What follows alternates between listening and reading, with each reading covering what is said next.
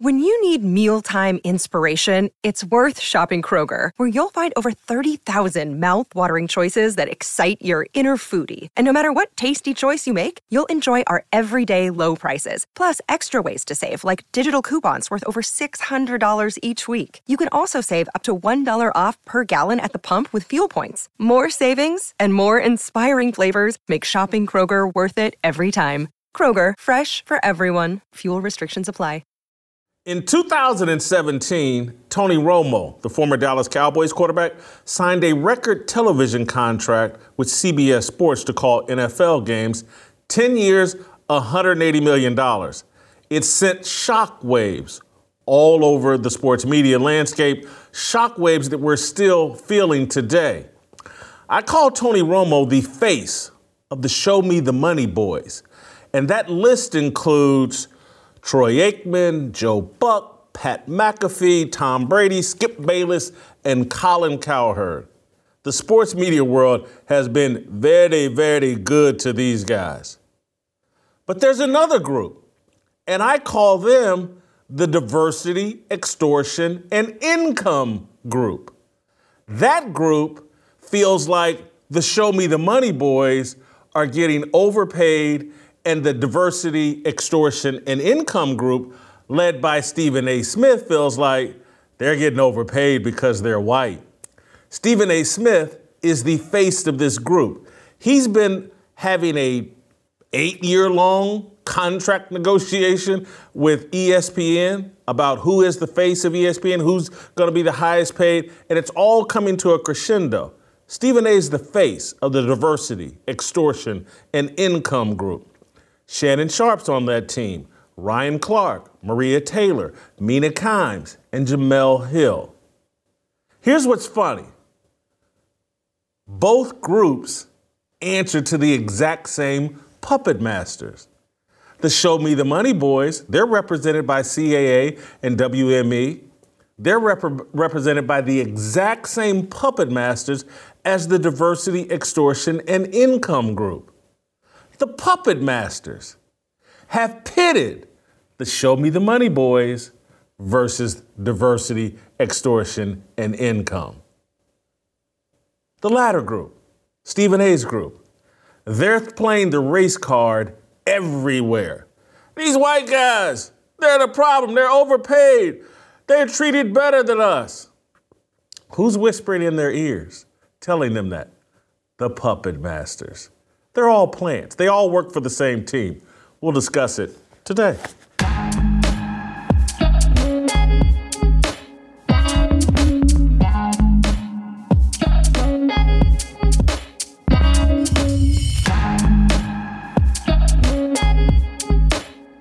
Welcome.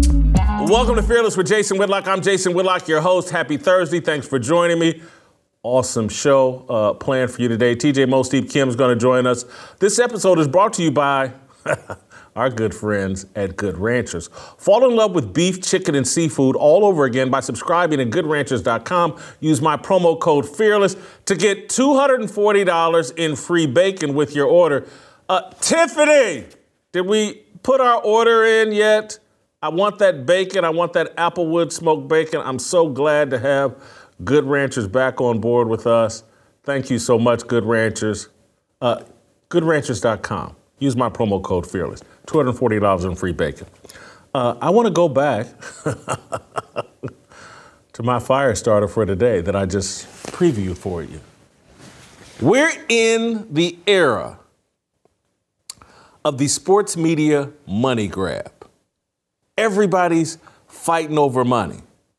And there's a group of puppet masters, that secular elite crowd in Hollywood that, run all the major agencies, the, the secular crowd that doesn't think Jesus Christ is their Lord and Savior. They've disavowed Jesus Christ. They've disavowed belief in God. The secular elites, they get a cut of Tony Romo's money, Stephen A. Smith's money, Pat McAfee's money, Shannon Sharpe's money. And they've pitted these two groups in a war over money. This it's hilarious watching this play out. I want to I want to go back, give you just a bit more context before I, I dive deeper. I, I want to start with, and some of you have heard me talk about this as it relates to my own career. I switched my major to journalism, I believe, in 1986 uh, after my first semester at Ball State University. And I switched my major to journalism in 1986 with no thought of ever acquiring any wealth as a sports writer. I did it because I thought the job would be fun. I did it because I thought I could make a difference and bring a level of honesty and reality and objectivity to sports media coverage. I did it because I was so disappointed with the way my hometown newspaper covered my favorite sports team, the Indiana Pacers. And I thought as a kid, and I started reading the paper when I was like 10, 11 years old, I thought as a kid, I can do better than this. Now, when I went off to Ball State originally on a football scholarship, I wasn't thinking about being a journalist. A friend in my freshman year, after I failed a math class, said, Hey, bro, uh, leave that math alone. You should be a sports writer. You read the newspaper every day. You love this guy, Mike Royko. You should do that. And that's when I switched my major to journalism, thinking I could be the Mike Royko of sports writing. I could make sports writing better. I could hold the actual athletes and executives accountable and be a voice for sports fans. That's what I always thought was missing when I was a kid. It's like I'm reading the newspaper. Hey, no one's speaking for me. No one's asking the questions that hardcore live and die with the Pacers, stay up late at night listening to them on West Coast road trips, listening to the radio broadcast, keeping my own statistics, get up in the morning, read the newspaper. And I was always disappointed because the Pacers stunk back then and, and no one would ask anybody any real questions. No one would hold anybody accountable for what I thought were really stupid decisions that made the team horrible. And so when I decided after my freshman first semester at Ball State to switch my major to journalism, those were my thoughts. Like, oh man, I can make a difference. I can be a voice for the fan. I can be a voice for the reader. I could be a different type of journalist who actually tried to serve readers and not the people that they were covering. I thought this as a young kid, 19 years old. And I remember by the time I was a senior in college, and I had actually went to a few classes because I didn't go to very many early in my college day. But I remember sitting there. We had this professor, Dr. Tendai Kambula. He had worked at the uh, Philadelphia Inquirer, and he told us that he made around sixty-five to seventy thousand dollars a year at the Philadelphia Inquirer. And I sat in my chair in class and said, Oh my God, I can make $65,000, $70,000 a year writing about sports. And I could, by the age of 40, I'll be making $70,000. Oh my God, that will be amazing. Money was the last thing on my mind. Journalism was a passion. Journalism was basically taking a vow of being a working class stiff uh, for the rest of your life. And I was perfectly fine with that because I wanted to make an impact as a journalist. This is 1986. No one was getting rich writing about, or super rich writing about sports. No one was. Maybe Mike Royko was being a syndicated columnist all over the country, but that's not what I was thinking about. I was thinking about covering high school or college or maybe covering the Pacers one day by the time I reached age 40. You weren't going to get rich. That journalism, the career, was for passionate people that had a commitment to the profession. Journalism no longer exists anymore. The industry's collapsed financially, newspapers lost their clout, the entire profession is now just a big money grab. Once you eliminate values, once no one brings any journalistic values to the equation, to their goal, to their work uh, mentality, greed and envy take control. That's what we're witnessing, and that's why we're seeing Stephen A. Smith and Ryan Clark negotiating publicly with ESPN. And that's why there's so much dishonesty that has been loosed in the sports media world. I entered this profession in 1990 thinking I was going to make an impact and make things better. I sit here 34 years later. It's like, holy cow, things are so much worse. I mean, if, if I thought back then the media didn't care about readers and fans, look at us now. The entire media worships the athletes that it covers. They're afraid to call them out, to criticize them in any way, to call out any of their errors. Everything is about the worship of these athletic idols. And that's how you get paid. You don't get paid for pursuing the truth. You don't get paid for holding anybody accountable. You don't get paid for serving readers, sports fans. Remember, ESPN's motto is like serving sports times anytime, anywhere. That's not what they do. That's not what any of the media does at this point, any of the corporate mainstream media. They serve athletes anytime, anywhere, and they serve themselves. They serve athletes because that's the best way to serve themselves. The exact same puppet masters, the agents, the big corporations that control professional sports control the leagues and the teams, now control the media that covers the leagues and the team. They're all in bed together. And they all got this big money grab going on, and they're all just angling and positioning themselves to get more and more money. And they, they cover it up, their greed, they cover it up by, oh, I'm pretending to do something noble. And I'm talking about the diversity, extortion, and income group, the, the, the DEI group, diversity, extortion. They're extorting people, they're using their diversity to extort corporations to increase their income. They're playing the race card constantly. They, they, are constantly say, and, and again, the people, the puppet masters, whispering in their ear. See them white guys over there that are making more money than you? They got it because they're racist. You see, put up the list of the show me the money boys. Uh, Tom Brady, $37.5 million. He's going to join Fox Sports next year and call NFL games. Uh, Troy Aikman, he's making $18 million. Uh, Tony Romo, he's making $17, $18 million. Uh, Pat McAfee, he's making $17 million. Joe Buck, 15 million. Al Michaels, Chris Collins, Skip Bayless, Colin Cowherd, all these guys are getting paid enormous amounts of money. the Show Me the Money Boys. And that group, diversity, extortion, and income, is irate. They're well paid as well, but they ain't paid enough, and they're not getting paid like the Show Me the Money Boys.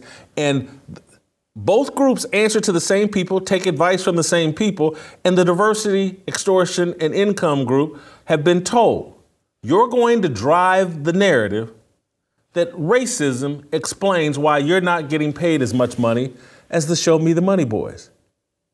We're going to have this big public feud between white men and black people, or as they love to say, people of color.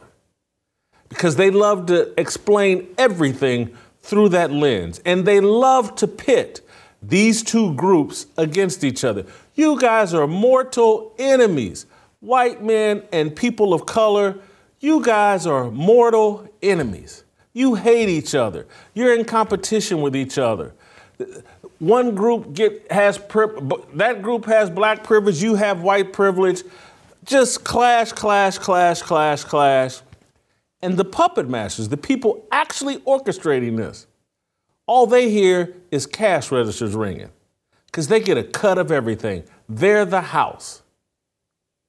So I want to play you uh, some of these clips that are driving uh, my narrative and and and are, are, are help that will help you understand what's going on in the sports media world and the price we're paying for it and how it connects to the rest of society.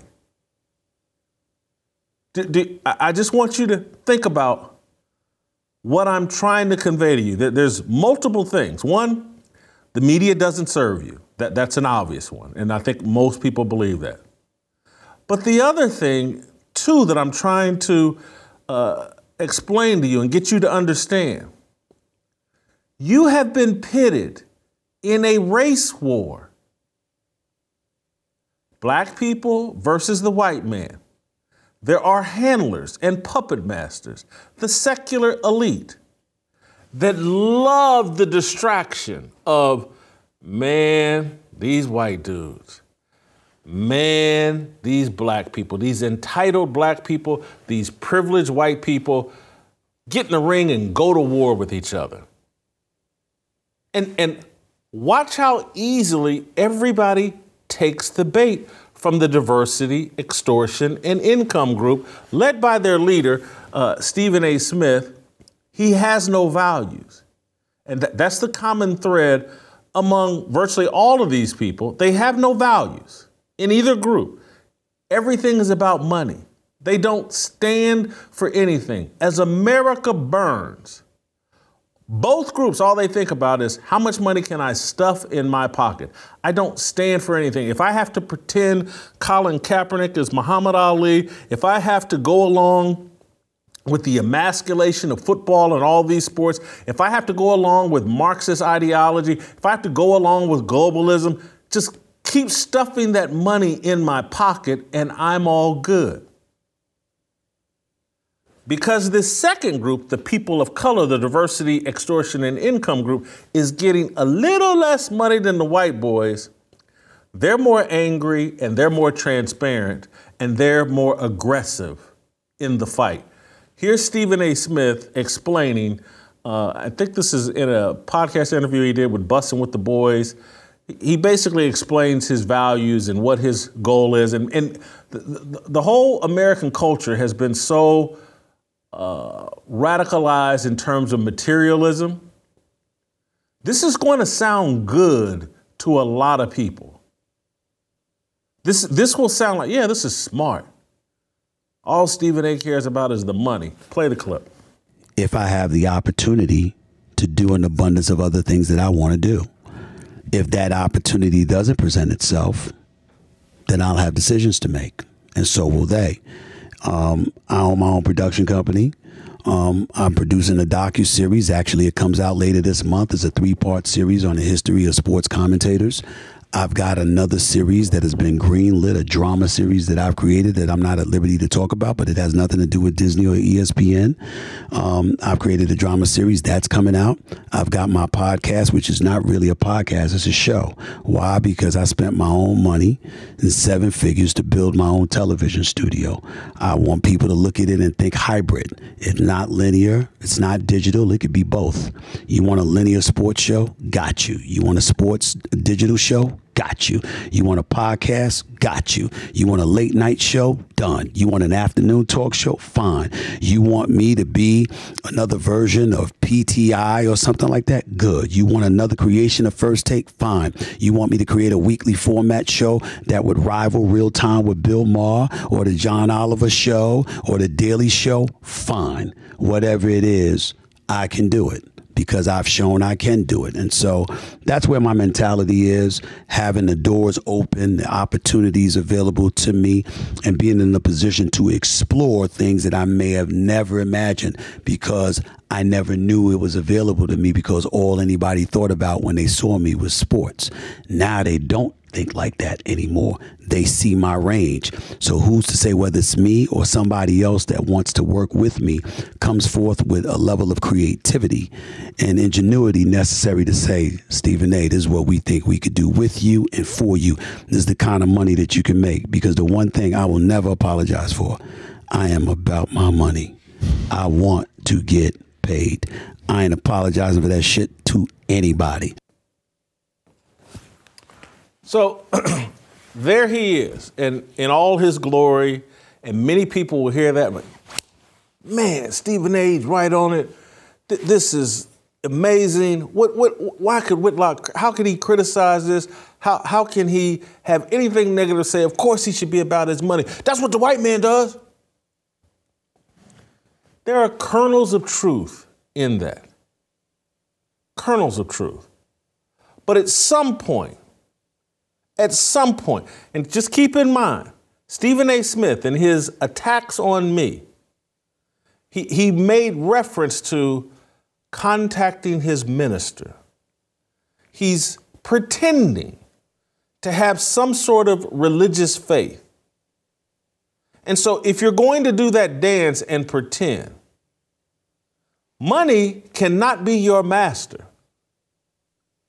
This type of talk about money, money, money, money, money, money, money, and I'm about my money and I don't give, and then cursing about, you know, with this emphatic curse, blah, blah. If you don't have a higher calling, then can I make as much money as, as, as much money as possible? That's how you get exploited. That's how you get bent over. That's how you get turned out. That's how you get compromised. That's how you get so comfortable with telling people, hey, take this vaccine, even though you don't know anything about it. What you're basically doing with that, that whole speech is like, I'll do anything. And when I say anything, I will do anything for money.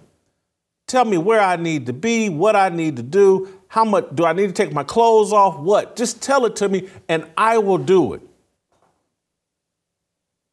This is the love of money being the root of all evil. This is how you get so comfortable with untruth.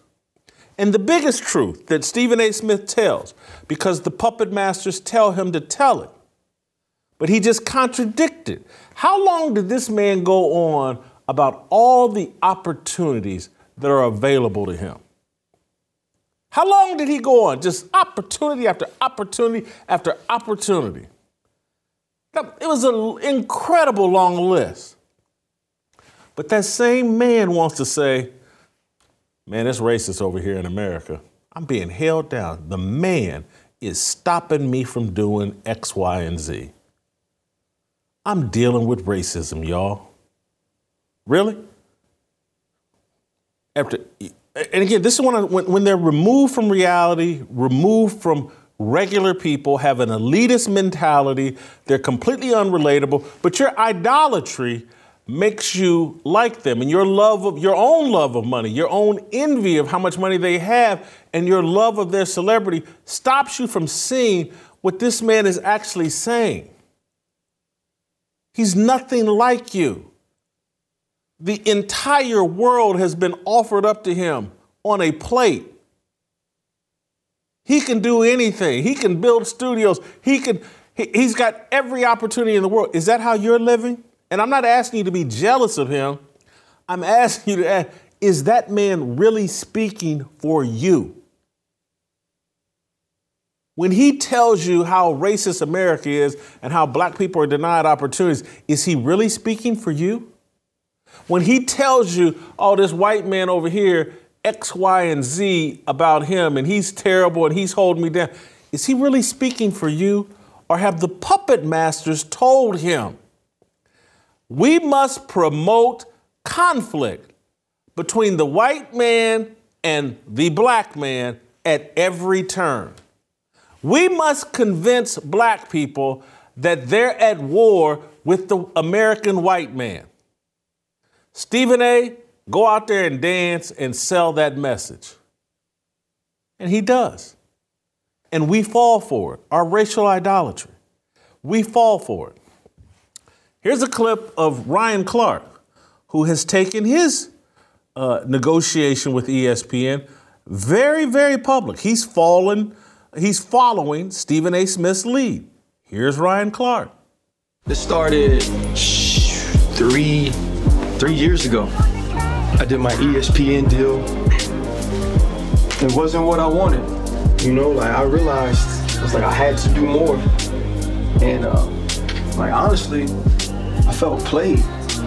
and you know, the worst thing for anybody that's from New Orleans is to feel played. But I felt like I deserved something that they didn't feel like I deserved. And so I set out that day and I said, that day, that in three years, I'll be the best in the world doing this. That there'll be no stone left unturned. I leave no doubt that there was nobody in the world that was like me. So I started my own stuff, bro. Like I started to pivot. I, I did the work. I got on the road. You know, I went to every show they put me on and made sure I crushed it. And so now, here we are again. The season's over. Inside the NFL is finished, and somebody got to pay the piper. And it's either, you know, we get what we want, or we make a decision to stand on what we're worth. It's not that I think that I should be paid more than anybody that does the job. I just want, you know, I just want what I'm worth. And if they think too that I'm the best doing it, then that's what I have for them. So uh, that's Ryan Clark negotiating publicly, and you know he's the best to do it. And if they agree, he needs to be paid, and uh, he's following Stephen A. Smith's lead. Now, here's Shannon Sharpe, who I'm a little bit reluctant to say he's following Stephen A. Smith's lead because Shannon's carving out his own lane, but to some degree, he is following Stephen A's lead, or he's caught up. Same puppet masters, same advisors, same information being passed on to him. And, and Shannon is like the epitome of this whole valueless, I'll do anything for money mentality that is pervasive among these media elites people of color. We, we, played this clip for you earlier in the week, but I just want to remind you here's Shannon Sharpe saying the rumors that are dogging him about being gay, as long as they don't impact his finances, he doesn't care.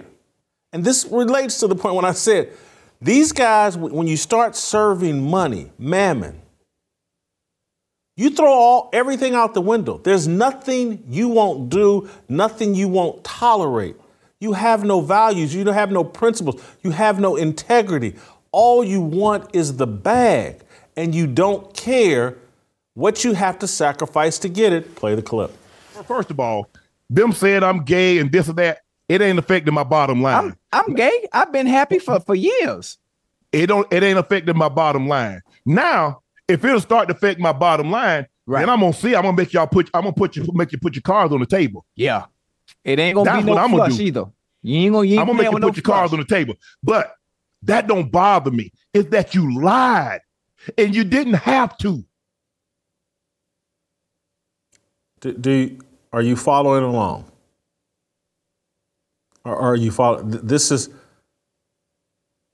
We are standing on the shoulders of ancestors, white and black, who made incredible sacrifices for our freedom.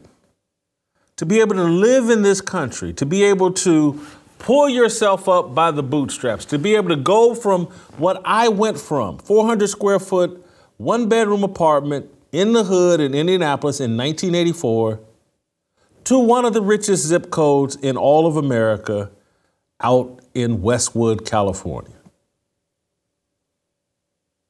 And I'm not that smart. You can check my college and high school transcripts. What I am is reliable. I will show up, I will work hard, and I will be a man of my word. And I will make every attempt to improve. But I'm not I'm no I'm no one's genius. Not even close. No one that has ever known me has been like, oh, this dude's a genius, or this dude, you know. My college teammates and friends, they, they sit around like, Whitlock? Locker room clown. Anyway, but this country, if you're willing to show up and be reliable and be responsible, you can make it. Graduate high school, get married, avoid uh, out of wedlock kids, and you're pretty much guaranteed you're going to make it in America. And then you put a little elbow grease and work in, and Lord knows what you can accomplish. I, am looking at my friends that I've known for 40 and 50 years. I'm looking at the ones that graduated high school, didn't have outside babies, or didn't have a bunch of outside babies, and got married. And I'm looking at them. And I'm going, holy cow. Look how Willie Clark's living compared to how his parents were living. And not that his parents were living bad, but I can see the elevation. I, see it. I see it with Tim Walton. I see it with Chuck Kelly. I see it with Frank Barnes. I see it with Todd Fennell. I see it with Caswell Dawson. These are my lifelong friends. Hell, I see it with Jeff George now, you know, he had a lottery ticket in talent. but I see it. Jeff George White doesn't advance my narrative, but anyway, I'm just thinking this through, thinking it out loud in real time. But so they want to tell you there's no opportunity, there's nothing that can blah blah, but their own lives defy that. Stephen A. Smith flunked fourth grade, dyslexic, can barely write. I'm just keeping facts out here. And this man's got the world by the tail, but he wants to oh, it's racist and I can't get ahead. And Ryan Clark, man, miss me with all of that. I want to play you this clip of Stephen A. Smith, and, and this is this jealousy and envy and, and, and following the instructions of his puppet masters. He's, he's gone. Go out there and get him, Tiger. The white man is keeping you down. Go, go out there and promote the fight between the white man and, and uh, people of color, the black man. Go out there and promote it. You know, that's what's going on. It explains everything. Here he is talking about how, you know, black people like him are held to a higher standard.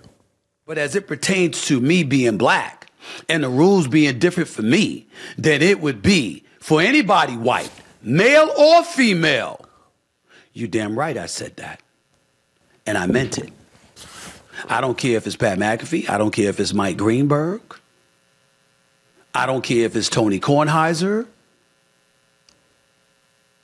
I don't care who it is. I don't care if it's Scott Van Pelt. I don't care if it's Skip Bayless. I don't care who it is. The rules are different for black people. The standard is higher. The room for error and the room for mistakes are significantly tightened compared to what it is for folks in white America. Black folks have been talking about that for ages. So I only bring that subject up to say for those of you out there that's trying to cause some kind of schism or divide when it comes to me and a particular talent, whether it's McAfee, Greeny, Van Pelt, or anybody else, no, I don't get into that.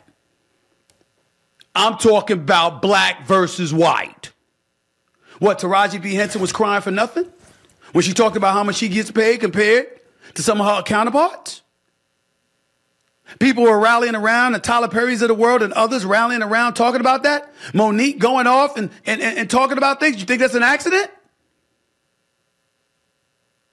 Do I need to line up black artists, black business folks, black professionals? The beauty and the privilege of a black athlete is that the black athlete is the one person in the one place in this country, if not this world, where their level of compensation equals that or eclipses that of their white counterparts.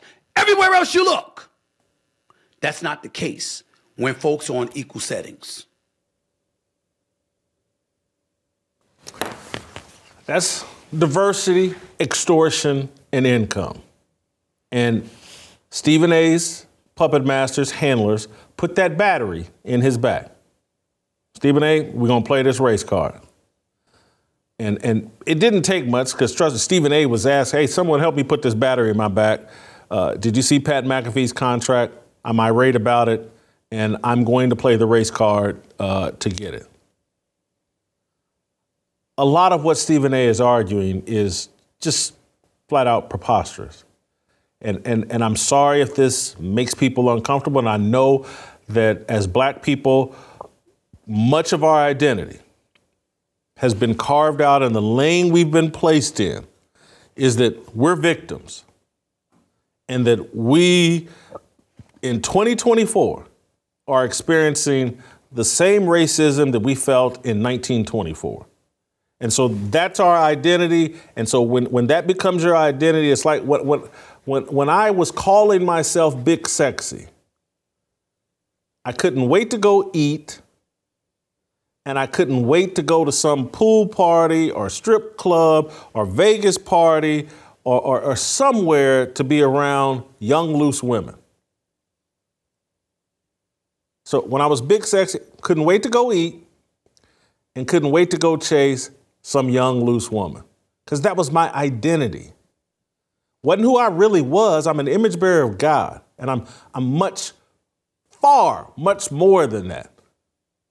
But when you adopt the identity of I'm a victim and I might as well be Kunta Kinte, you just run around looking for examples of that and you end up making it up. And that's what we've done. And that's why, again, we're able to ignore reality we can watch, we can live in an environment, or we can have family that lives in an environment where the Bloods, Crips, Gangster Disciples, Vice Lords, and whoever else are dropping bodies daily, weekly, maybe hourly. But because our identity is that of victims, victims of white oppression, we will wait until once a year a cop slips up, not in our neighborhood, but anywhere in the country, maybe even anywhere on the planet, if a white cop slips up, not even a white cop, if a white looking man like George Zimmerman, who's a Latino, if he slips up anywhere in America, we will then pretend because we've adopted, uh, uh, adopted this victim mentality that we will pretend like, George Zimmerman's out here and Derek Chauvin, they out here dropping all of these bodies. It's so dangerous out here for us. We will do that. It's cosplay. It's a game. It's a gimmick. And so Stephen A is acting like white men in sports media are held to some lesser standard and they get away with so much more. And, and the reality is, we've watched over the last decade well, we watch white men light their careers on fire with a slip of the tongue, a bad tweet. Uh, uh, uh, we watched, what's her name? Uh, Rachel Nichols, white woman, have a private phone conversation where she doesn't say anything negative about Maria Taylor we watched her get run out of the business. Someone secretly recording her private phone conversation doesn't say anything negative about Maria Taylor. She's run out of ESPN. We watched that in real time. I could go on with countless, countless examples. Stephen A commits an act of premeditated buffoonery at an unprecedented level. He sent out emails to his bosses. Hey, I'm fitting to act a complete fool. I'm fitting to act like a child in an hour long podcast because I'm so angry Jason Whitlock has called out the lies in my memoir. And he goes on a profanity laced 45 minute tirade with no consequences. Mar- not Maria, Rachel Nichols, private conversation says nothing harmful. Run out of ESPN, secretly taped. This man premeditated buffoonery at historic levels, nothing. But oh my God, he's held to such a higher standard. Stop it. Stop it. And I, I know, again, i have already explained to you about the identity we've adopted. We're victims. We're victims. Everybody hates us. We're victims. They're just holding us back. And I got all these opportunities, and I can't write a lick. And there were people that know the NBA and sports world far better than me that have never gone on TV and said, hey, kick that field goal on third down. If you miss it, you can kick it on fourth down. I'm the only one dumb enough to do that, but I'm held to the highest standard. Stop it. It's, but that's what we do. So uh, here's Stephen A. because he's really upset with Pat McAfee, and and and I, will get to McAfee here in a minute. But I want to here's Stephen A. Uh, taking a shot, a nice, polite, but he's upset about. He's jealous of the money Pat McAfee's making. Uh, let's play that clip. I love Pat McAfee. He's a man. Love him to death. Love him to death. I love his swag. I love the fact that he's an honest brother. He don't give a shit. He let you know exactly where he stands. That's my kind of dude. It works for me. Now, is he as polished politically as me? Nope. Because he has no desire to be, number one. And number two, if we're being honest, he's white and I'm black. He didn't have to be. I had to be.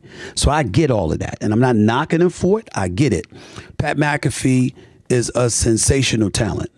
And it would be stupid for me not to root for him. That's him taking a shot at Pat McAfee. I'm better than him. I'm more polished. He doesn't have to be. I'm held to such a higher standard. I've done so much more than him. Listen, man, Pat McAfee, timing's everything. And ESPN is struggling on YouTube. Uh, they're getting, you know, everybody's dropping. The, the linear model, cable model is dying. ESPN needed someone to fix their YouTube, their digital problem. Remember, they tried Katie Nolan? Remember? Another diversity, extortion, and income person. She was going to be the face of their digital presidents and no talent. Got the job because she was down for the play. She fit the description, she fit the profile, she spoke for diversity. Didn't work, no work ethic, no real talent. And so Stephen A., just like me, is late to the, to the digital revolution. Pat McAfee was in there putting that digital work in, built up a platform, and he benefited financially because of the timing and what the need was at ESPN. He didn't get the opportunity, he didn't get the money because he's white. He got it because he built a platform that was powerful on YouTube, and ESPN just happened to need someone who built a platform that was powerful on YouTube. If Stephen A had done it, he would have got that bag. And if Stephen A is not careful, which he may be too stupid, because Shannon Sharpe has went out and built a YouTube powerful platform. And Stephen A knows it. And so ESPN may drop that bag on Shannon Sharpe. Now, Colin Cowherd and The Volume have already hooked up with uh, Shannon Sharpe. And, and what, what Stephen A knows behind the scenes, I'm about to give y'all an inside look. Cowherd and his partnership with Shannon Sharpe at The Volume they're going to put Cowherd and Sharpe are going to put ESPN and Fox Sports in a bidding war for the volume, for a digital presence. And bags are going to be dropped on Cowherd and Shannon Sharpe, as long as Shannon Sharpe doesn't blow it up with idiocy and poor behavior on the job. And Stephen A. Smith's on the outside looking in, claiming racism well, no, you didn't do what Pat McAfee did. You didn't do what Shannon Sharpe did. Stop the cap. Stop lying. Deal with it as a man. And this is where all of this comes from with me. All this whining and crying and excuse making is unmanly. Build it. And you'll get what Pat McAfee got. Finally, same thing. This definitely goes uh, to Ryan Clark. I want to play his clip, tight, short, taking his pot shot at Pat McAfee. I will, right? But it let me know that it's different for different people. Like, I'm not going to be able to sit on my show and call out an executive by name and say that this executive is effing over me and then be in a picture with another executive the next week because he's showing solidarity with me. He's talking about Pat McAfee, and the reason why he won't be able to do that is because Pivot, nice little YouTube platform. Nice job, Ryan. But it ain't the Pat McAfee show. It's not bringing that kind of heat. You don't have that kind of following. You're not authentic, Ryan. That's the issue. And so nobody wants to get in the mirror and deal with reality. L- let me show you. Let me exemplify the kind of behavior you need to be doing as men. Take Jason Whitlock. Trust me on this. When it comes to sports journalistic talent, credentials, ability, I believe arrogantly, arrogantly, I take a backseat to no one. But here are the things that cost me that are under my control. I need to be 50 pounds lighter. That cost me some money. I, if I wanted the bag, I need to quit talking about Jesus Christ because corporate media doesn't pay for that. Third, I need to quit beefing with the media. But these are all choices I made. Talking about Jesus Christ, never gonna happen. I'm not gonna stop doing that. Will not happen. Uh, beefing with the media. Yeah, I got into this business to beef with the media. I'm never stopping. I'm never going to sell out on that. I've seen everybody in the media sell out on that. I'm not taking this, I'm not, I'm not trying to disparage anybody. I have a great deal of respect for Bill Simmons. But you'll never see me do what Bill Simmons did. Remember, Bill Simmons was an outsider, took all kinds of pot shots at the media, used to ridicule, laugh, blah, blah, blah. But in order to secure the bag and the standing and the power and the influence that he wanted, he cut all that out. And he, he Bill Simmons used to be politically incorrect. He cut all that out. Started caping up for women and Katie Nolan and all that. He cut all of it out and played the game. Hats off to him. I'm not jealous of him. I'm not, I'm not trying to disparage him. I'm just telling you the things that I've done that have cost me money.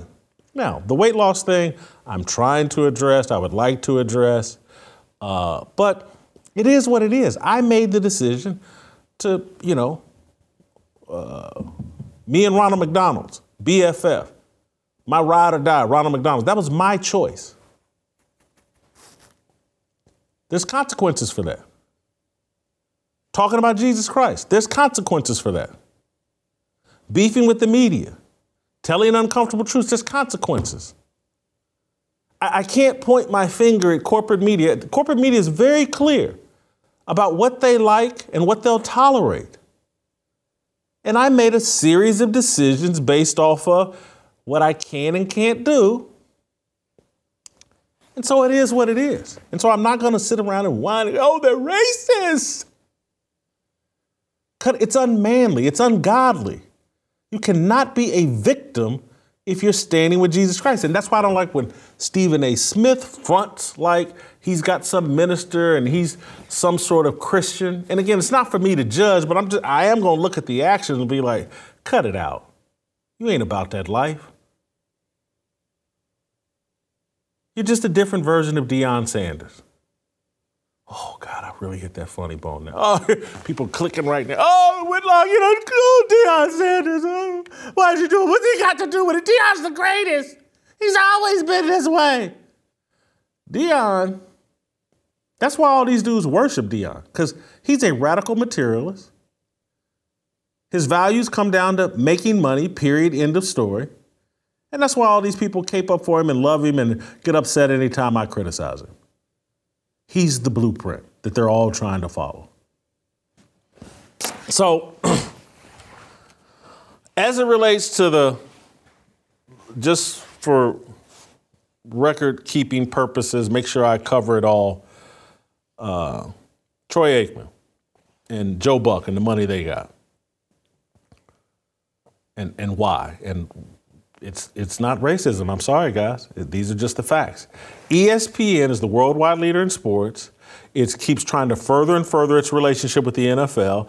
It could not get a Super Bowl on ESPN or ABC unless it significantly upgraded its broadcast team.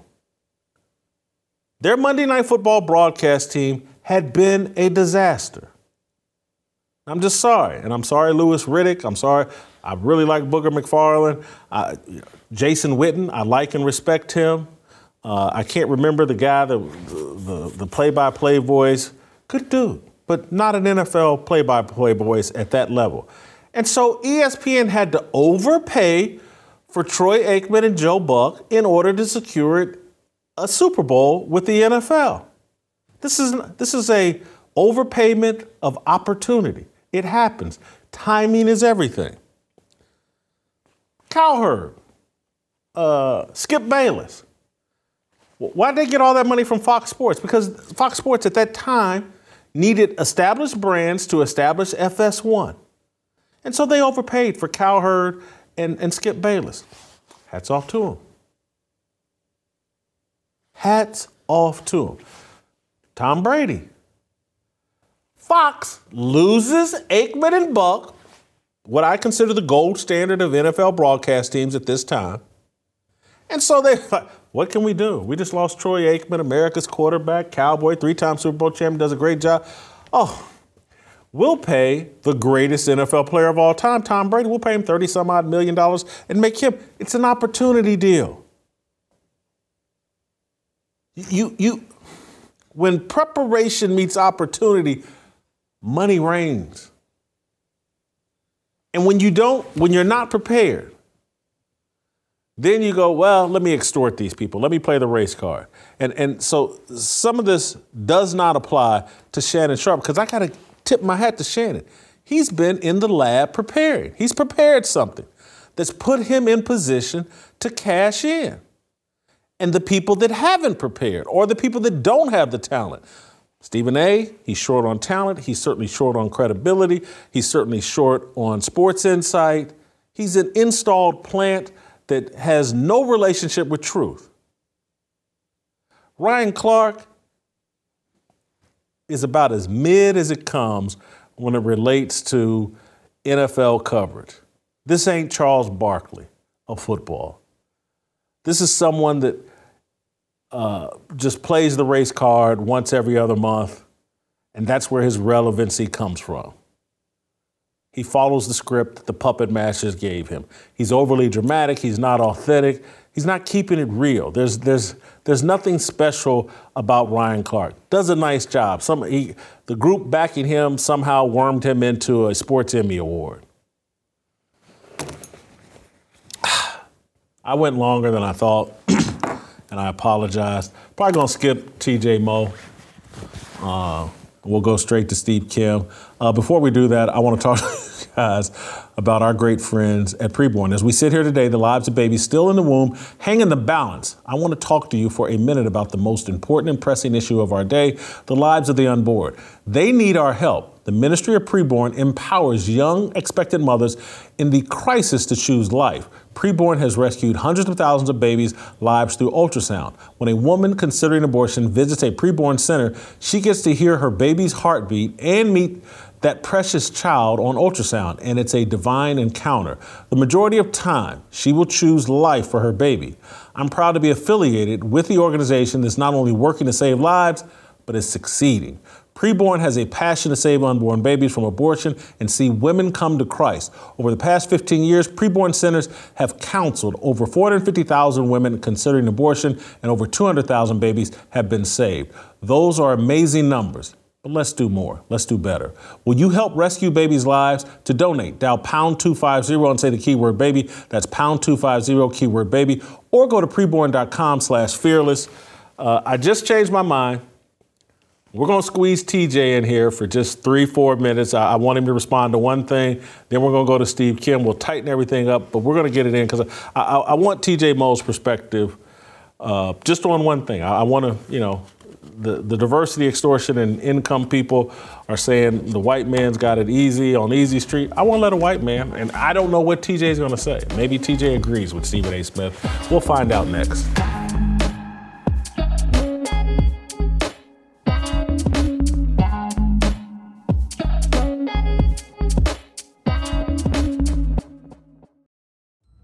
Hello, Fearless Army. I'm Jason Whitlock, your leader. I'm going to spend 2024 discussing growth and sacrifice.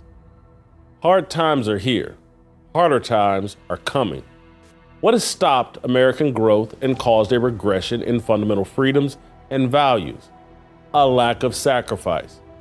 Our ancestors sacrificed for our benefit. We have not sacrificed to protect the progress they died for. No sacrifice, no freedom. What impedes man's willingness to sacrifice? His ignorance, his perversion, his pride, his ingratitude, and his cowardice, his rejection of God. The Bible is a story about the power and the necessity of sacrifice. Sacrifice is the sun, rain, and fertilizer of growth. Growth is our life purpose. Grow in the knowledge, wisdom, fear, obedience, and reverence to the Most High growth requires sacrifice will be our theme for Roll Call 2.0 this summer, June 1, right back here in Nashville. We're excited to welcome you. Let me spend a minute explaining what G R O W T H actually stands for for us in the Fearless Army. The G is for game plan. In order to properly grow, it's essential we work from the strategic game plan spelled out in the Bible. The R, responsibility. As we grow as men, we understand and accept our responsibilities to God, family, and teammates. The O, ownership. We embrace ownership of our destiny. Outsiders do not determine our fate. The W, wisdom. We honor, value, and share the wisdom imparted to us by elders, coaches, and leaders. The T, trust. We must be worthy of trust. The reliability of a man's word defines him far more than popularity and material possession. The H, humility. The reward for humility and fear of the Lord is riches and honor and life. That's straight from Proverbs 22 and 4. Come join us in Nashville as we talk about growth and sacrifice and how without sacrifice there will be no growth. Roll Call 2.0 right here in Nashville, Saturday, June 1st.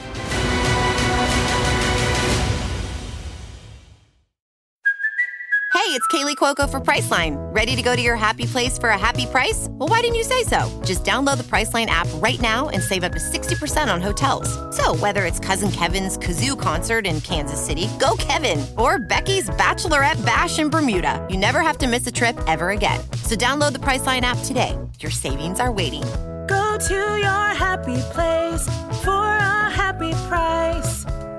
Go to your happy price, Priceline. With threats to our nation waiting around every corner, adaptability is more important than ever. When conditions change without notice, quick strategic thinking is crucial. And with obstacles consistently impending, determination is essential in overcoming them. It's this willingness, decisiveness, and resilience that sets Marines apart. With our fighting spirit, we don't just fight battles we win them. Marines are the constant our nation counts on to fight the unknown. And through adaptable problem solving, we do just that. Learn more at marines.com. Polite terms for people who specialize in impolite terms. And, you know, it's just mm. like who, the thugs, they're not worried about being thugs. They got thug life tatted across their stomach. Tatted across.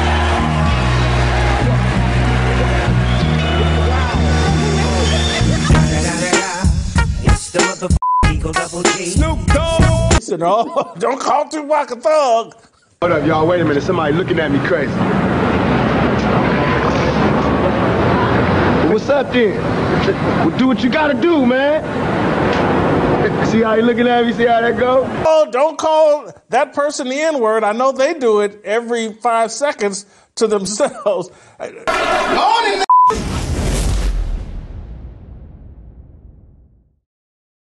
Every year, our culture seems to sink deeper and deeper into the quicksand of hopelessness and despair. Our moral compass no longer automatically points to the true north of truth and godliness, but more to the chaos of sin and doubt. It's time for men of this country to rise and put on the full armor of God so they can be leaders He's called them to be and to take a stand against the evil forces destroying us. Godly men need to meet together and encourage one another toward love and good deeds, as it says in Hebrews. And that's what has inspired me and Fearless to organize our annual event. Fearless Army Roll Call 2.0 is brought to you this year by Preborn, and it's an all day event in Nashville, Tennessee on June 1st that will bring these men together under a united banner of godliness and responsibility. At this year's conference, you'll hear speeches from myself and other special guests. Come have your heart and mind filled with messages that God wants you to hear and share fellowship with your fellow Christians. This year, we're focused on growth requires sacrifice. We're going to inspire you to sacrifice. Go to fearlessarmyrollcall.com to reserve your spot today. Sponsored by Preborn. Let's get to TJ Moe.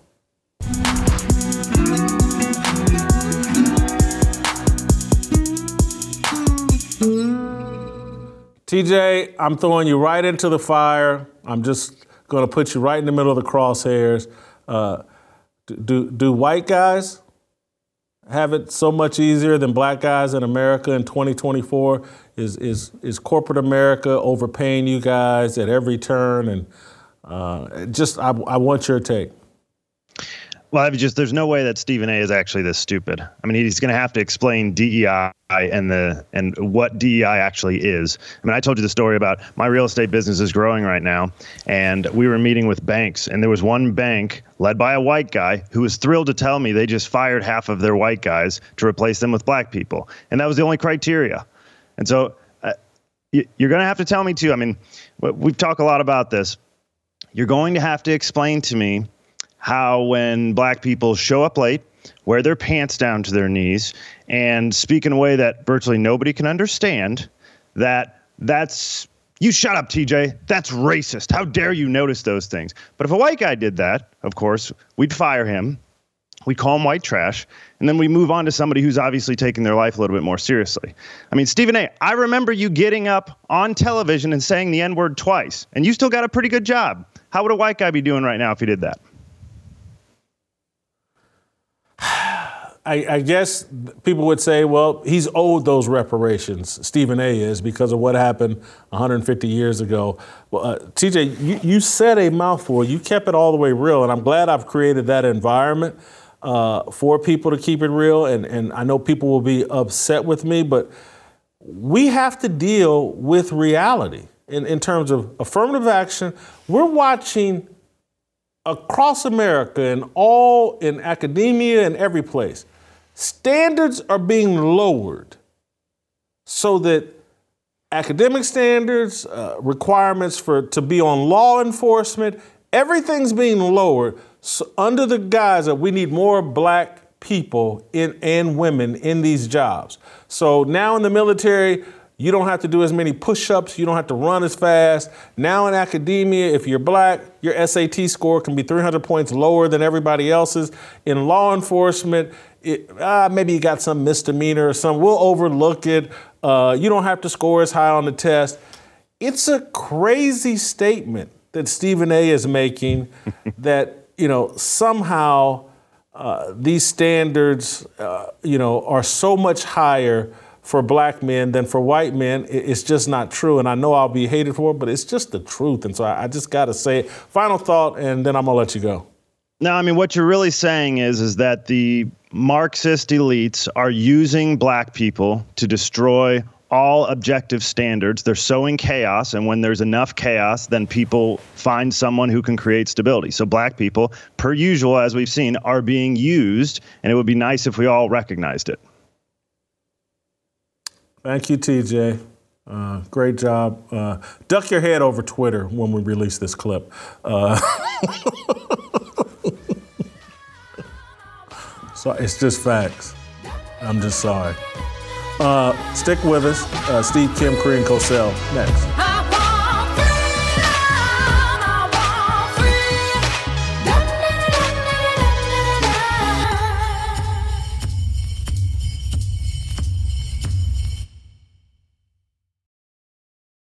Vince Everett Ellison, previously on Fearless.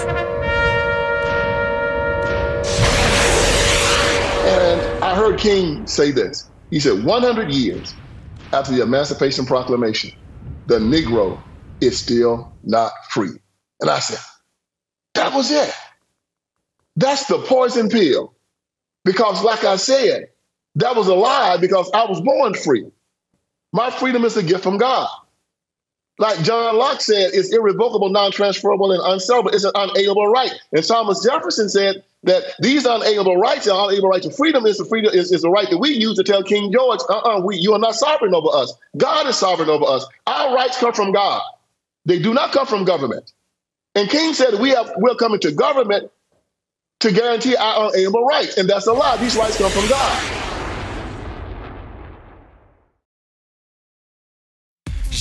Yeah, 모두 다 빨리 박수 쳐 기다리지 말고 서둘러 Reason that I'm back is to feed you raps Let's see that you up here below So All right, welcome back, uh, Steve. I apologize. I went on a tangent and I'm, I'm late getting to you, but uh, I do really want your thoughts. W- where's this all heading? This feud among high profile media people and this war, this race war we got going on in the sports media, to me, it's clear as day. You got uh, the white guys, Pat McAfee and Tony Romo on one side, and Troy Aikman, and you got Stephen A. Smith, Shannon Sharpe, and Ryan Clark on the other. Where's this all headed? Uh, well, first of all, no need to apologize. I just call this Whitlock time. As far as I'm concerned, you're 10 minutes early. So thanks, Jason, for your version of punctuality. All right, so here's the interesting thing. I heard the Ryan Clark tangent uh, where he was definitely referencing Pat McAfee. And he says, "Well, I couldn't have done this." And a bunch of whataboutisms, and I and I'm kind of thinking to myself, I wonder if Pat McAfee would ever have the gumption and I don't want to say guts because I, I, think he looks at Ryan Clark as I don't want to say beneath him, but not on his level. I wonder if he'd ever say something like, "Yeah, but I can't race bait 365 days of the year and leverage white guilt." So it kind of goes both ways. In fact, the only thing that Ryan Clark didn't burst out with was, "What about Favre?" You know, that's a popular one. but I, I do think it is interesting. But here's the difference: Pat McAfee is is higher up on the totem pole um, he's worth more. He has a daily live show that he anchors that has his name on it, and he created leverage for himself. And you know, this whole notion that everyone is treated equally, it's simply not true. I'll, I'll repeat the words of the great uh, Will, James William Johnson, better known as Jimmy Johnson to the American public. Uh, I treat everyone fairly, which means differently.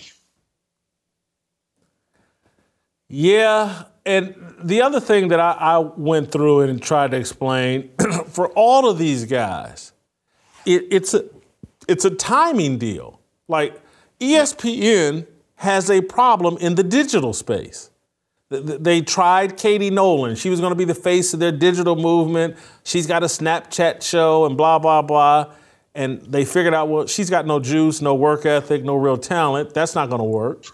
And, and then they look around at Stephen A. Smith, he's not in that lane. And, and so they needed a solution. And here's Pat McAfee with this monstrous YouTube following. And so they overpay him because that's what happens when you have something that's in limited supply and you have it in great supply. Troy Aikman and, and Joe Buck. ESPN needed to fix its Monday Night Football crew in order to get a, a Super Bowl. Great timing for Joe Buck and Troy Aikman, particularly when Romo had yeah. set the bar in 2017. Tom Brady's now getting paid because Fox uh, lost Troy Aikman and Joe Buck. It, it's a timing thing, I think, far more because I, I think if Shannon Sharpe doesn't blow himself up, he and Colin Cowherd are going to auction off that volume for a record amount of money to ESPN or Fox Sports. And, and, and Shannon Sharpe's going to benefit from building his YouTube following and channel. That's what you got to do. It's open, it's been available to everybody. Uh, as relates to Mr. Sharpe, I think you mean to say if someone doesn't blow him up. Let's just be honest about that. But here's the issue: you talk about timing. It, it kind of reminded me, and it's not a perfect analogy.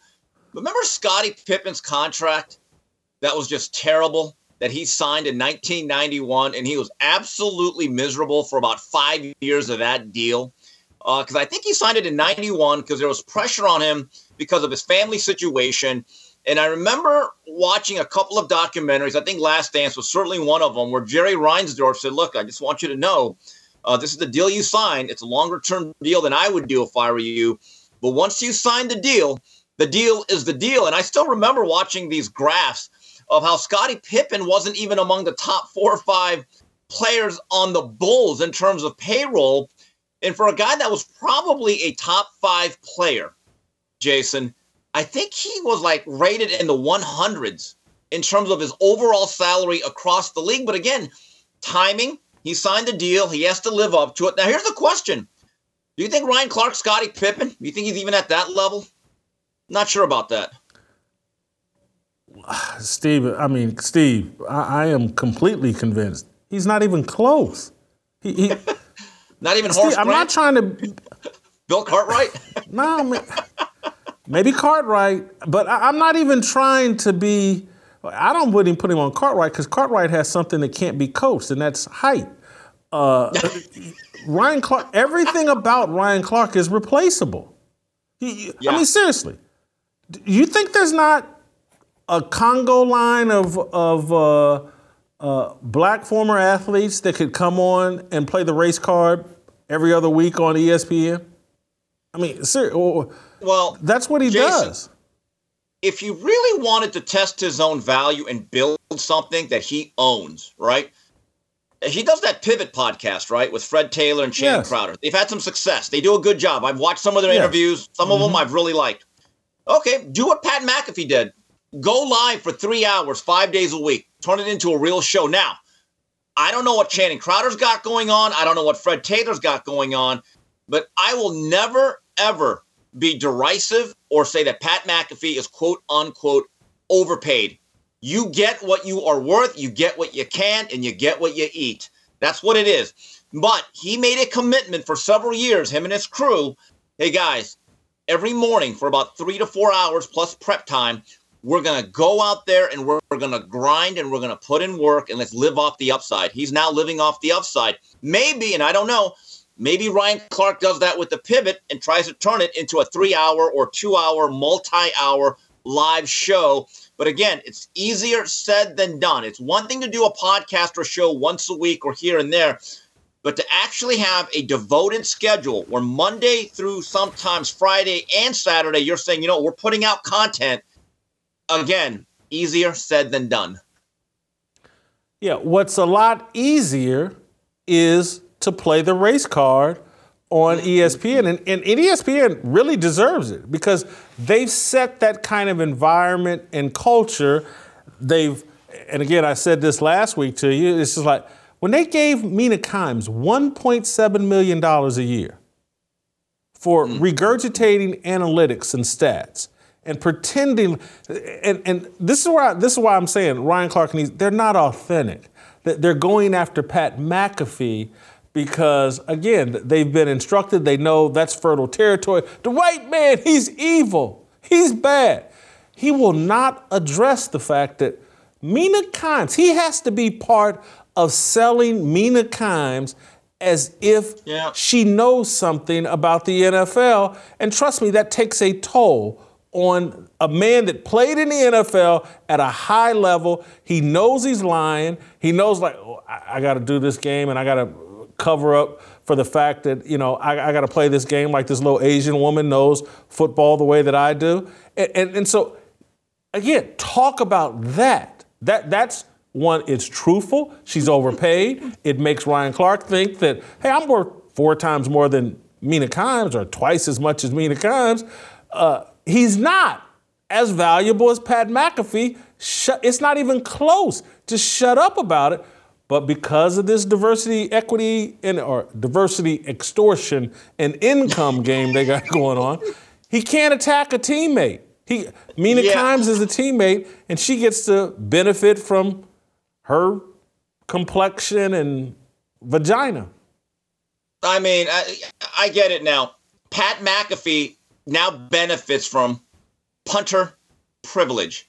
But again, back to my point, your old cohort at Speak for Yourself, Marcellus Wiley, every day uh, goes out there and creates content, built himself a nice little studio. I think it's at home. And every day I can count on his stuff coming up on my YouTube, the full show and clips.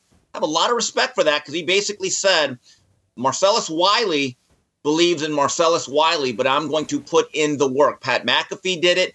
And there's a lot of good, solid YouTube content creators that every single day they are on that grind doing it. And I just, I wish them, that's why I like to publicize them, especially the ones that I like, because they're putting in the work. They're trying to live the American dream.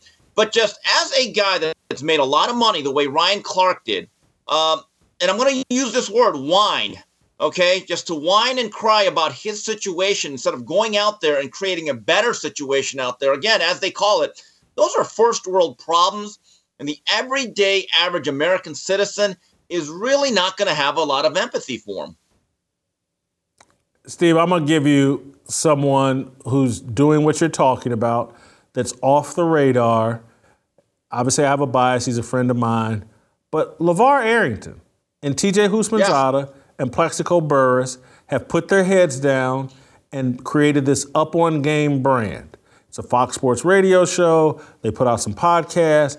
Uh, LaVar does uh, uh, two, what is it, Two Bros and a Joe with uh, Brady Quinn, the radio show on Fox Sports, and I forget the other guy's name. But these guys have just put their heads down and are just chopping wood and putting the work in. No one sees them coming. And that, that's, I'll give Ryan Clark credit for starting the pivot. But it's yes. just like you said. That's once a week, maybe twice a week.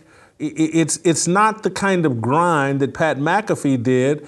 And, and, and what, what they know is there's a shortcut. I can just play the race card and stand on a stack of race cards so that I'll look as tall as Pat McAfee. And, and I don't have a lot of sympathy for ESPN because they created that culture where that is allowed. They, they let the broadcasters go on and smear kids at BYU, Drew Brees. And so the fact that Stephen A and, and Ryan Clark are going to, hey, you know what? We're going to smear Jimmy Pitaro and the executives, uh, Burke Magnus, uh, Norby Williams. We're going to smear them. Okay, you, you, you lower profile people get smeared on ESPN, or people without power get smeared on ESPN. How's that medicine? How, how's them apples taste? Or what? What, what they say in Goodwill Hunting? Is it? Didn't they say how them apples taste? Or anyway, anyway, you're you're. I don't feel sorry for ESPN. No, and I certainly don't feel sorry for Ryan Clark. I mean, I think I've mentioned this before, but the average American salary is between forty-five and fifty thousand dollars a year, and that's really for people that work a real job, and I mean real job as in you got to clock in, you got to beat traffic, you're there from about nine to five.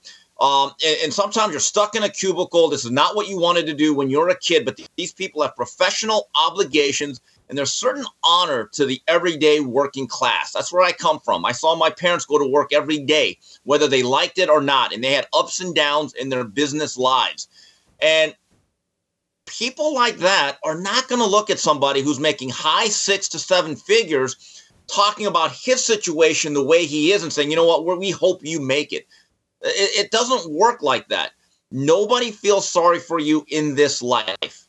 Okay. But at the same time, he still has a right and the opportunity to cash in on his name, the brand that he has built, and to be a capitalist. I, I, mean, if you look at it, the pivot is a brand. I've looked at their numbers, they're very solid. They have built something. But if he wants to be Pat McAfee, a guy that he's throwing hand grenades at, you know what? Okay, so here's what you do. You want to be Pat McAfee or get his type of treatment? Do what he did. Five days a week, three, four hours a day, put in that work, and you'll be rewarded for it. Or not. It's the risk you take. Steve, I want to switch up topics to uh, this is a uh, social media feed, Twitter feed that you turned me on to, the Skap Attack. Mm, uh, my guy. They put out some nice NBA content, and he went oh, after oh, LeBron James, basically called him a pathological liar. This this seems like it mirrors my attack on Stephen A. Smith. But uh, let's watch this uh, Skap Attack, and you guys, I think.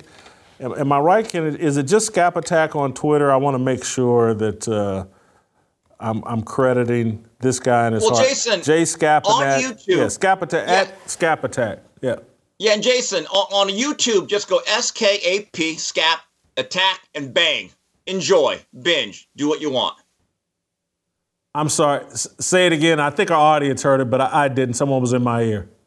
Yeah, the Skap Attack is S K A P, not C. S K A P Attack. Put it, punch it up on your YouTube uh, search feed. Bang, enjoy, binge. Four hours down the drain, just like that. Just Skap Attack and chill. You'll be good. All right. Well, here's his latest uh, on LeBron James. Somehow, LeBron's sage words of insight into his potential final season were lost. When asked about the prospect of announcing his final year in advance and going on, in effect, a farewell tour, James was conflicted. I'm 50 50. Um, I'm going to be honest. I mean, sure, sure. For the fans, he would consider it. I guess I owe it to my fans that's been along this journey with me for two decades plus. But, and get this, James also thinks it would be a bit awkward and he would feel uncomfortable for one major reason. I've never been that great with um, accepting like praise. Um, it's, a, it's a weird feeling for me. and amid the career exploits of one of the biggest hypocrites in all of sports history, a protracted 21 year examination into his two faced lies, and quite possibly this is the most hilarious thing he has ever uttered. Not that good at accepting praise. What? No one is better at praising themselves than LeBron James, the most insufferable narcissist, not just in sports history, but quite possibly that has ever walked the earth. His legendary exploits of self aggrandizement have been well documented, from having chosen one inked on his back at just the age of 17 to declaring himself the GOAT after a teammate hit the game winning, series clinching shot to win LeBron just his third title in, at the time, his 13th season. That one so right there made me the greatest player of all time. And in recent years, deploying such nauseating tactics, such as having his wife call him the GOAT. The GOAT, respectfully, LeBron James. Traveling to parties with live goats, and outright making his own name a synonym for the term GOAT. Because I went to LeBron James' feet. No, make no mistake, this guy is damn good at accepting praise. In fact, if there is one thing he's the goat of, it's at accepting praise. Sorry, I meant he is the LeBron James of accepting praise. Woo! Uh oh. We're going to get Skap on the show at some point. I have yes. talked to him. Uh, but anyway, uh, your thoughts on LeBron James? He's really uncomfortable with praise. That, that's like, yeah. you, Steve, I get really, really nervous whenever a double fillet of fish is, you know, it makes me uncomfortable. Overeating makes me uncomfortable. But your thoughts?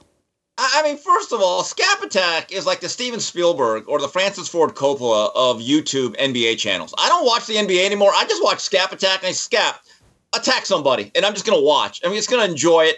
I've been I've been spreading out his stuff to everybody. It's been it's been uh, spreading like wildfire to all my friends who are sick of what's going on. But Jason, I wanted to make an analogy because nobody fishes for compliments quite like old LeBron. So I googled it and I learned something today. I put in greatest fisherman of all time. You know who was number one, believe it or not? Old Ernie Hemingway. Ernest Hemingway is considered among the greatest fishermen of all time. So LeBron is the Ernest Hemingway of the NBA because he doesn't just put out a pole and try to reel in. He puts out a whole doggone net like one of those Japanese people or in Okinawa trying to get all the shrimp or whatever they do, the carp at one time. I I this is an interesting thing. I remember some of these farewell tours. It, it all began with Dr. J in 84, 85, I believe, and it was a beloved one. Kareem Abdul-Jabbar, when he went on his retirement tour, there's he wasn't the most exactly the beloved guy, but with the way he handled himself, everybody was very, very respectful. Jordan's last year in Chicago in 98 was different because we really didn't know if he was going to come back or not, although the writing was on the wall. And then there was a lot of tributes in this last year, I believe in 2002 or three with the Washington Wizards. The thing with LeBron is it would not surprise me if in certain cities that the reception would be mixed if you did such a tour Steve, you just made a fascinating point. Wow, I didn't. that is a great point, and that may be why LeBron is 50-50. He may be, and his handlers may be wise enough to know that yeah. in 15 cities, you might have protesters, you might have hecklers, you may have, you know, a lot of people uh, angry with LeBron James because there's going to be an analysis of what LeBron has wrought at some point. And, and it won't just be SKAP attack that's addressing this. It, will be a lot of us.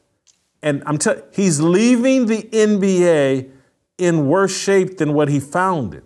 And yeah. he will be directly credited for that. This whole player empowerment, all built around LeBron James, has created not, not just chaos in the NBA, but this whole mentality. It's affected college football, it's affected college sports, the players, the players, the players, all authority being removed from coaches.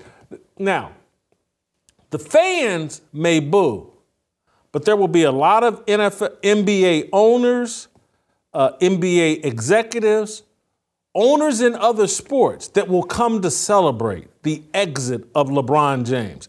There, the people in power that have been tired of dealing with the LeBron James effect will be celebrating this man's exit. Fans in the stands may be, you know, booing him on his way out the door. You make a hell of a point that you yeah. know this, this this won't be Dr. J. And Jason, I want to make this point. It's not going to be a a majority of fans, but there will be a scattering of boos. But in a situation like that, it's supposed to be unanimous that you are a beloved figure. Uh, I remember specifically with Dr. J uh, and Kareem Abdul Jabbar that every city that they went to the last time, they would give them gifts. They'd give them like a motorcycle or a rocking chair or a set of jazz uh, albums for Kareem Abdul Jabbar. I mean, what are you going to give LeBron? Like a Kindle? LeBron, we want to present you with this Kindle because we, yeah, or yeah, or hairline, yeah. But I'd be like, LeBron, this Kindle is for you because we know damn well you're not reading any of these books. I mean, it would be awkward. Seriously. it, would be one of the most conflicted you, things ever. Yeah, th- that's, uh, Steve. I'm sorry I was late getting to you, but uh, as always, no, no, you, you delivered. No, you were early. Trust yeah. me. Trust me. Yeah. When you, you say Look, when man, you I, say I, this I, time, I put an extra 45 minutes. I'll be okay. I'll be ready by then. Don't look. I cover boxing. Nothing ever starts on time in that. That has prepared me well for the Whitlock experience. It's a fun ride. Always. I started on time. I just rambled longer yeah. than I thought. I just had more to say than I thought. oh, thought. trust me. Uh, so. Trust me. I know. I know. Thank you, Steve. Uh, we'll see you next week. We won't see Steve tomorrow because, man, we got a great interview tomorrow. Dee-1, the rapper, the Christian rapper, uh, Dee-1's going to be here for a sit down one on one interview right here in Nashville. It's terrific. Uh, you're going to love it. Uh, we'll see you tomorrow. Nothing in life like freedom. Came like a fighter's striking like a ladder, making all this moves for freedom. I want freedom. No negotiation, my sister, no relation. We all just wanna have freedom. Sitting on a corner, never been alone. I'm breaking my back for freedom. Blessed we are living, get back. We are receiving, all deceiving. We all wanna be free. We want freedom. I just want, I wanna be. I just want, I wanna be. I just want, I wanna be. I just want.